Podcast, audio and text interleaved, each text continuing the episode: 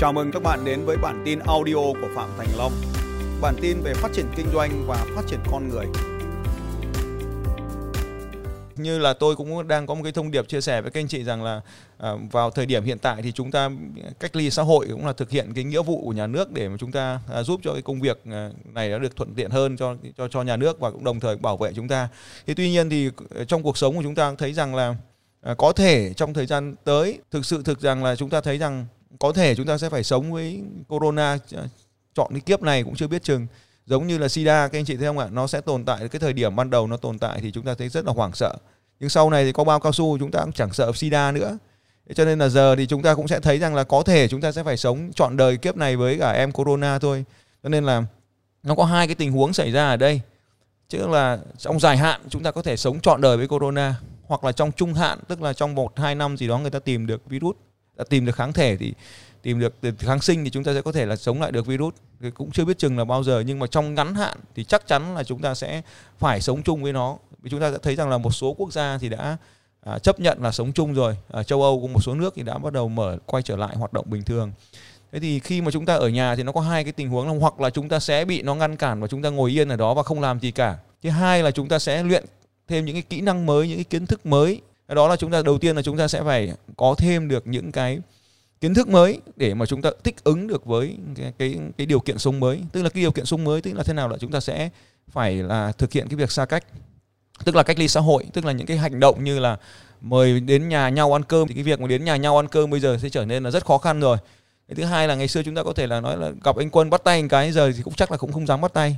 Chưa biết ông nào mang virus gửi cho ông nào thế cho nên là những cái hành vi xã hội nó sẽ phải thay đổi và cái thói quen xã hội nó sẽ phải thay đổi. Như vậy thì chúng ta sẽ thích ứng như thế nào? Thế các anh chị cũng thấy rằng là à, cái việc mà chúng ta đang có một cái hội trường, một nghìn zoom, một cái zoom mà đang có một ngàn người đang tham học online như thế này, thì trước đây làm gì có những cái cách như thế này? Chúng ta sẽ tổ chức một cái hội thảo tại tại một cái hội trường một ngàn người và sau đó mời một ngàn anh chị đến học. Thế thì cái cái việc đó nó rất là tốn kém, có thể mất một buổi là hàng trăm triệu đồng cho cái hội trường. Thế nhưng mà bây giờ với cái hội trường ảo thế này, thì chúng ta thấy rằng là tôi đang ngồi ở giữa Ờ, đất nước, anh quân ở đầu sài gòn, chị hải đầu Hà Nội. Chúng ta vẫn gặp gỡ nhau, vẫn làm hội thảo được. Một nghìn anh chị đây cũng không biết là các anh chị đang ở thành phố nào, chúng ta vẫn ngồi hội thảo với nhau được. Thì như vậy là đấy là cái sự, một cái ví dụ về cái sự thích ứng. Như vậy chúng ta đã nhìn thấy rằng là chúng ta cần phải có cái kiến thức về cái việc sử dụng internet. Nhưng mà cái thứ hai là chúng ta cũng phải có kỹ năng. Một mình tôi đang điều khiển, các anh chị có thể nhìn thấy rằng là nhờ có virus mà bây giờ các anh chị có thể nhìn thấy thiết bị của tôi đây, một mình tôi chơi tất cả các loại thiết bị này. Như vậy thì tôi phải có kỹ năng điều khiển thiết bị.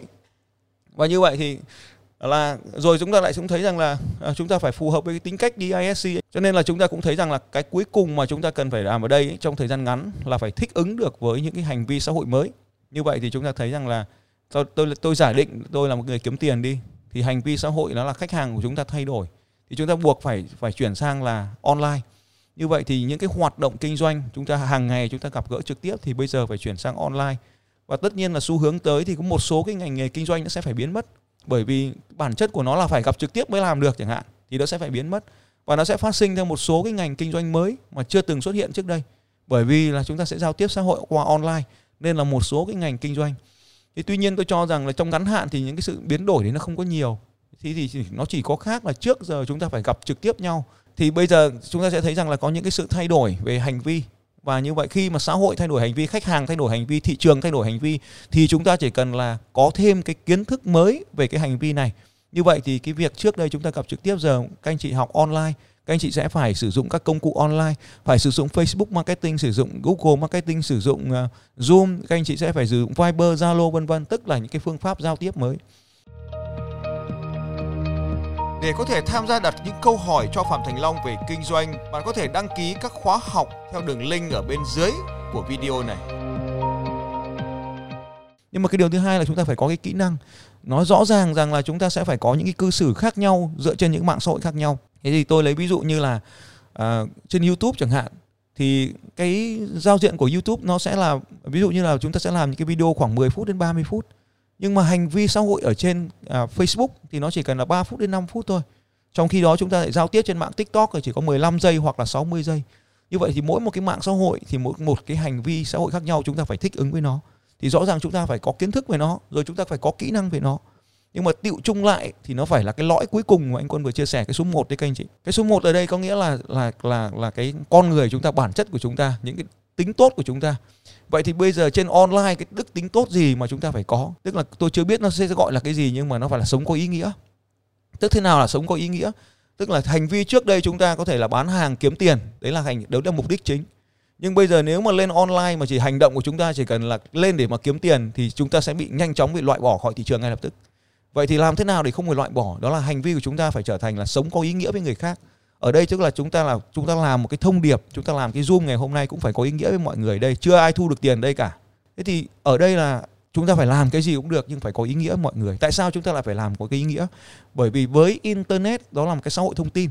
Chúng ta phải hiểu bản chất của internet là xã hội thông tin. Ai cung cấp được nhiều thông tin hơn? Ai cung cấp được nhiều thông tin có ý nghĩa hơn? Ai cung cấp được nhiều thông tin có ý nghĩa hơn cho đúng thị trường mục tiêu của mình thì người đó sẽ trở thành chiến thắng cho nên ở trong cái thị trường này chúng ta phải học cái những kiến thức mới và chúng ta cần phải có một trong những cái đặc tính đó là phải học cách học hay là chúng ta phải biết cái cách tự học. Và khi mà chúng ta trong cái xã hội thông tin này chúng ta bắt buộc phải là người biết tự học. Bởi vì chúng ta biết tự học chúng ta mới củng cố được cái kiến thức của mình. Từ cái củng cố kiến thức của mình mình mới mang, mình chia sẻ lại được kiến thức cho người khác và lúc đó chúng ta mới trở nên có ý nghĩa với mọi người. Như vậy thì chúng ta sẽ thấy rằng là là là rất nhiều kiến thức mà chúng ta đang thực hiện cái hành vi rác chúng ta đang thực hiện cái hành vi rác là thế nào ạ? Chúng ta chui vào một cái nhóm một ngàn người và sau đó thì chúng ta thả một cái thông tin chả liên quan gì đến đến những người khác và chúng ta chúng ta nói về cái sản phẩm của chúng ta chúng ta tung lên. Thì ngay lập tức cái admin của cái zoom đấy là người ta sẽ khóa chúng ta lại bởi vì chúng ta đã tưởng đấy là hành vi bán hàng, nhưng cái hành vi đó không thể chấp nhận được trong xã hội thông tin. Như vậy thì chúng ta thấy rằng là ở đây tôi long là một người bán hàng giỏi, nhưng mà chúng tôi không hề bán một cái gì cả. Ở đây chúng tôi đang thực hiện việc bán hàng đấy các anh chị nhưng mà nó phải thông qua những cái giai đoạn đầu tiên này có nghĩa là sống có ý nghĩa mọi người. Rồi sau đó thì những cái sản phẩm sẽ được đưa vào và mọi người sẽ mua. Cho nên hôm nay chúng ta cũng thể chia sẻ với nhau rằng là các anh chị một nghìn người, anh chị ở trong hội trường này, chúng ta đều có những cái sự quan tâm à, đến những cái cái đề tài. Và chúng ta cũng sẽ phải thay đổi cái lối sống của chúng ta. Chúng ta sẽ phải thay đổi cái cách mà cư xử trên mạng không gian. Có nghĩa là chúng ta phải thường xuyên lắng nghe những cái vấn đề của người khác. Chúng ta phải tập hợp tất cả những cái vấn đề đó lại trước đến giờ, chúng ta chỉ đi tìm cách giải quyết vấn đề cho bản thân mình. Nhưng giờ đây, nhờ có internet, chúng ta sẽ tập hợp những vấn đề của tất cả mọi người. Và sau đó chúng ta đi tìm xem là có những vấn đề gì có thể giải quyết được, thì mình đi giải quyết nó.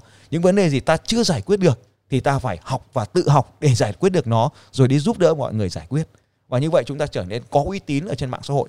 Và khi chúng ta trở nên có uy tín trên mạng xã hội, thì chúng ta bắt đầu có cái ảnh hưởng. Và lúc đó thì chúng ta bán cái gì cũng được thực ra lúc mà chúng ta đã, đã tạo ra được những thứ miễn phí mà nó có ý nghĩa với mọi người thì lúc mà chúng ta bán cái gì đó thì chắc chắn nó sẽ có nhiều ý nghĩa hơn với mọi người.